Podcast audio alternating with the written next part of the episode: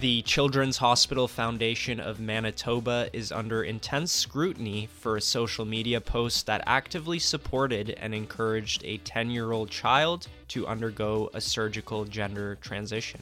True North found the Liberal government's recent assurance that they will not be regulating podcasts to be misleading, since Bill C 11 empowers regulators to oversee platforms where a majority of podcasts are hosted.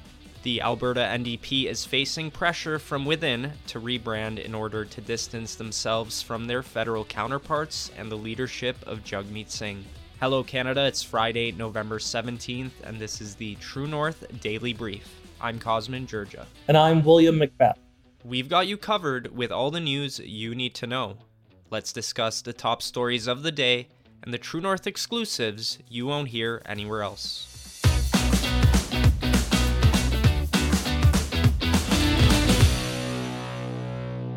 The Children's Hospital Foundation of Manitoba is under intense scrutiny for a social media post that actively supported and encouraged a 10 year old child in their desire to undergo a surgical gender transition. The post featuring a pseudonymous patient named Mary has sparked a wave of outrage and accusations on X, with critics labeling the foundation's stance as harmful. Mary's story, as presented in the controversial post, expressed a longing to be recognized as a real girl since the age of seven and wanting to have girl body parts. Quote Mary thinks she was about seven years old when she began to articulate feelings of longing to be a real girl. Femininity, dresses, rainbows, and girl roles in games and on screen in Disney movies felt like the only areas that truly aligned with her identity, writes the foundation. The post then quotes Mary as saying, I just wanted my name to be female, and I still want my body parts to be female. Critics of the post online included columnist Jonathan Kay, who criticized the foundation for encouraging a child to pursue a, quote, lifetime of drugs, dangerous and debilitating side effects, unnecessary surgeries, chopped off body parts, and sterility. In response to the backlash, the Children's Hospital Foundation of Manitoba later took to social media to try and justify their perspective by linking to various resources on transgenderism in children. William, when I discovered this post, I was a little bit startled. I thought at the beginning that it was a, a fictional post, it was a sort of uh, made up situation. But when I looked a little bit further, it, it was a real testimony essentially detailing this child's desire to transition into a girl and eventually a, a woman when they reach the age of consent. What do you think of this, William? Is this an appropriate thing to be posting and an appropriate approach by the foundation? Obviously, there's been a lot of backlash to what they're putting out there right now it's all over social media. Why do you think they're so dedicated to pushing children into gender transitions that could eventually cause irreparable changes down the line? Yeah, I think it's an incredibly important issue that oftentimes isn't given the full attention it deserves. And uh, I think what is surprising for most people is the very young ages at which some so called health professionals believe that medical intervention, and in some cases, permanent medical intervention should be allowed for people pursuing gender reassignment. I think I think people are shocked when they discover that kids are undergoing medical treatments that could leave them sterile, that could result in physiological changes. And, and the rest of the world has noticed that this is a real problem, I think. You've, you've seen a lot of reversing course in parts of Europe and even in the United States from people who said we've gone too far down the road of allowing these invasive medical procedures to happen at such a young age. And they've started to reverse course. But the same isn't isn't true in Canada, at least not yet. And and that's a real concern for a lot of parents. I, I think most parents who love their children want to see them be happy. But in a lot of cases, I think a lot of parents and others feel that the first thing that should happen is mental health support not invasive medical procedures to change a child's biology. And oftentimes, I think a lot of people feel that medical health step, that mental health step is being skipped, and children are being pushed quickly into um, reassignment therapy and surgery rather than exploring some of the underlying mental health causes like depression and anxiety that might be driving some of their concerns and issues. For sure. And I, I think that's an important point. Yeah, you bring up other countries have hit the brakes on this thing. There was that um, clinic, I think it was the Tavistock Clinic in, in the United Kingdom, that was completely shut down because of exactly this. There's other countries in Europe that have totally revised their stance on when it is appropriate for an individual at what at, at a certain age to pursue uh, life altering treatments. I, I also want to be clear here that it, from the post that the foundation put up, it seems that this child is not on any hormone treatment. It says here that she dreams of a world where her body reflects her identity, eagerly anticipating the day her doctors allow her to take hormones that will aid her transition. So, from that, it, it tells me that the doctors have not signed off due to this child's age on any sort of medical treatment, but it seems that the transition is already underway in a social context. But the main issue for a lot of people is the way that this is written, the encouragement from the foundation, the lack of hesitation or guidance. It, seems like they've went 100% in on this and they're not even telling the child that there are other options available. Yeah, I think one of the biggest concerns people have around the whole issue is that not enough thoughtful commentary is being posted and that too many people get labeled as transphobic or hateful if they express any form of reticence or hesitancy about anything other than full throated support for immediate gender transition. And I think as a result, a lot of people feel either gun shy for wanting to talk about the issue or they feel unable to speak up and share their opinions. But the real people who suffer because of that are young children who may be dealing with very challenging mental health situations. They may have depression, they may have anxiety, they may have other issues that need mental health. And instead of getting the, the fulsome treatment they deserve, they're being pushed in one direction uh, by a lot of a lot of medical professionals and activists who say to them that the correct answer is immediately to begin the gender transition process. And if you disagree with that, it's because you're hateful. And I think a lot of people don't see that as being true. They don't see it as being fair and accurate. And in other countries, they've even gone so far as to reverse course. And I think you're going to start to see that in, in Canada as well. The federal government's recent assurance that they will not be regulating podcasts under the Online Streaming Act is misleading since the legislation empowers regulators to oversee platforms that viewers use to access the podcasts they enjoy on services like YouTube, Spotify, and Apple Podcasts. On Tuesday, the Canadian press reported that the Liberals' online streaming law won't regulate social media creators or podcasts.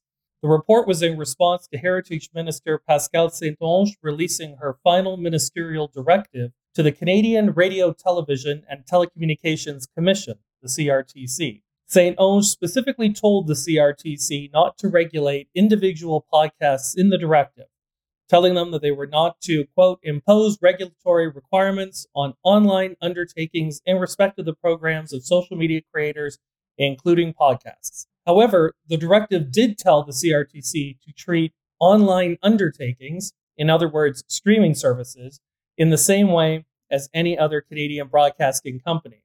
This directive effectively makes the likes of YouTube, Spotify, and Apple Podcasts akin to Bell, Rogers, or Corus Entertainment, the three largest broadcasting entities in Canada.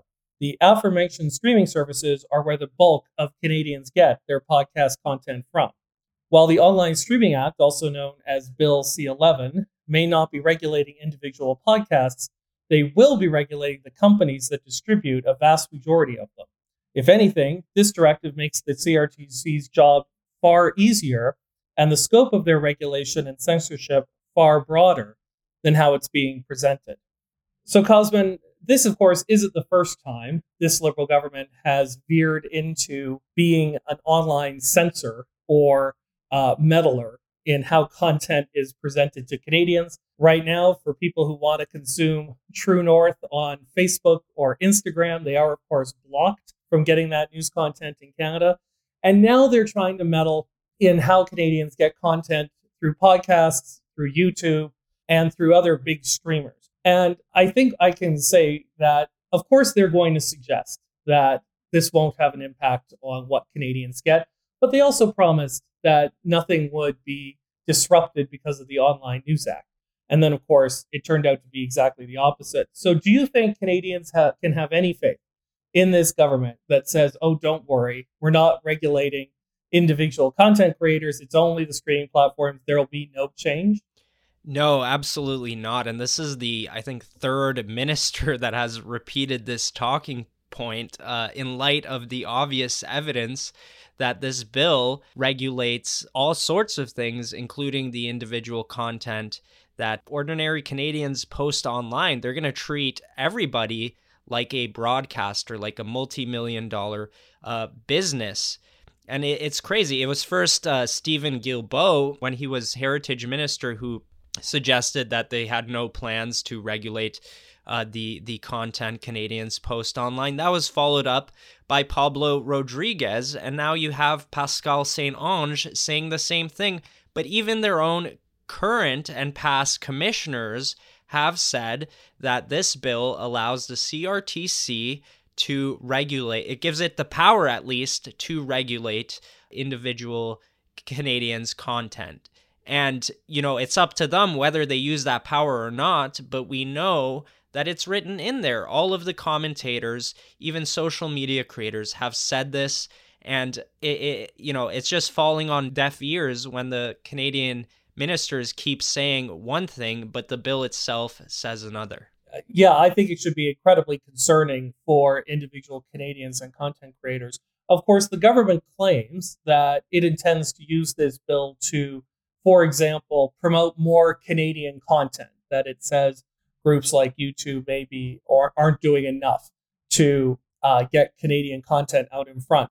But I think in reality, what people are more afraid of is the government using its ability to interfere or to meddle in the algorithm, is to start de-emphasizing or or suppressing content that is hostile or critical of the government and promoting content, other content that is more favorable of it. You would you would see basically the government meddling to try and promote pro-government content and suppress anti-government content. That's a pretty thin end of the wedge. I mean, if you go down that road, you start to encounter full censorship regimes like China and Russia and places like that. So, do you think that Canadians should be right in worrying that the government might start to suppress content that's critical of it because that's one of the things the CRTC could do under this new law. Absolutely. And in this country, we are at least told that we have freedom of expression, but this bill, I think, is a direct violation. It controls what Canadians can say, but also what they can hear. And even if you were to hope for the best and what uh, believe what they're saying to be true, that they want to present Canadian content and and you know highlight this and and and get more viewership and whatnot, even by their own standards, they can't identify what Canadian content means. I remember back during when this bill was like getting figured out during committee meetings, one of the I think conservative MPs brought a list of different titles of, of films and asked uh, liberal members to identify which ones were created by Canadians. Yet some of those films were actually might the content might have been about Canada or Canadian history or some Canadian individual, but they were produced in the United States and these people in charge of writing this bill couldn't even identify it. So even if you were to buy into what they're saying, it's it's just such a mess that there are so many potentials for this bill to be abused in the absolute worst way. This episode is brought to you by Shopify. Forget the frustration of picking commerce platforms when you switch your business to Shopify, the global commerce platform that supercharges your selling wherever you sell. With Shopify, you'll harness the same intuitive features, trusted apps, and powerful analytics used by the world's leading brands. Sign up today for your $1 per month trial period at shopify.com slash tech, all lowercase. That's shopify.com slash tech. The Alberta NDP is facing pressure from within to rebrand in order to distance themselves from their federal counterparts and the leadership of Jagmeet Singh led by Brian Malkinson, a former NDP party candidate. A faction known as Alberta's Progressive Future, APF, suggests that the current name of the NDP is costing the party votes due to its association with the federal NDP and perceived influence from Singh. Malkinson explained in a press release that half of all voters have an incorrect assumption about the level of influence the federal NDP has on the policy of the Alberta NDP. He added that while the Alberta NDP is completely autonomous from the federal party, sharing the same name has created confusion for the average Albertan voter. Malkinson said this confusion is very effectively exploited by the UCP and will continue to be for as long as the provincial party has the same name as the federal NDP. The survey revealed that while 12% of respondents expressed a potential willingness to vote for the NDP, they do not currently support the party. Additionally, another 12% indicated that they are unlikely to vote for the NDP but are open to supporting a different party with a center or center left orientation. Despite the support from various NDP members, Rachel Notley told reporters Wednesday, I am very proud of the name NDP. She added that she's comfortable with the relationship between her party and the federal NDP. William, I just want to point out a case study because here in British Columbia, we had a Liberal Party of British Columbia, which decided to change its name in order to distance themselves from the federal Liberals, who, as we all know, aren't doing so hot in the polls. And it's been a complete disaster. They have they are currently the official opposition, but I've seen projections show their seat count into the next election, which I think could be less than a year away, depending on whether the NDP government calls one before the slated date. And they're going to go down, as the projections say at least, to the single digits and potentially get replaced by the Conservative Party of British Columbia, which is has has also rebranded but in a different way as the official opposition. So as an Alberta politico, as somebody, you know, in tune with these things, do you think Rachel Notley would ever abandon the NDP brand? Well, this is such an interesting question. I think the example in BC, and of course, we don't know what the outcome of the next election is, but if we're to believe the current public polling results there, uh, simply changing your name isn't a magic cure all for fixing some of the problems associated with a political party or its identity.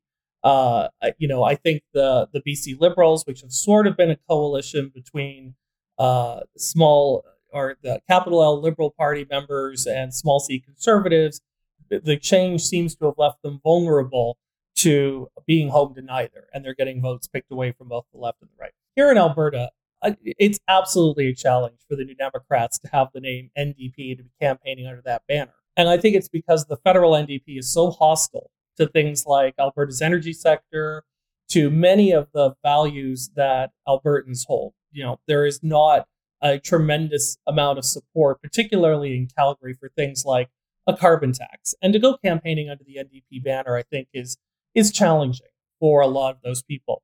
All of that being said, Rachel Notley does have a long and storied history with the New Democrats, and so does her father, the late Grant Notley, who, who very tragically died while he was the one NDP member in the Alberta legislature. And I think it would be a, a bridge too far for her to really uh, ditch all of that NDP branding. But it is going to be a problem for her to be continually associated with Jagmeet Singh, who is not popular in Alberta. It's an issue she's going to have to deal with. And she has a, a more fundamental issue, which is to hold her own party's coalition together over the next four years It's why she's so aggressively attacking the United Conservative Party is because it, it takes away attention from the divisions in her own party between those who want it to remain centrist, to try and win over voters in, in Calgary, and those who want it to remain true to its social democratic roots and have it be more leftist. So I don't know what, what her approach will be. But given her own personal history, I don't think she's going to be prepared to ditch that NDP branding anytime soon. That's it for today, folks. Don't forget to check in at www.tnc.news throughout the day for all the news you need to know.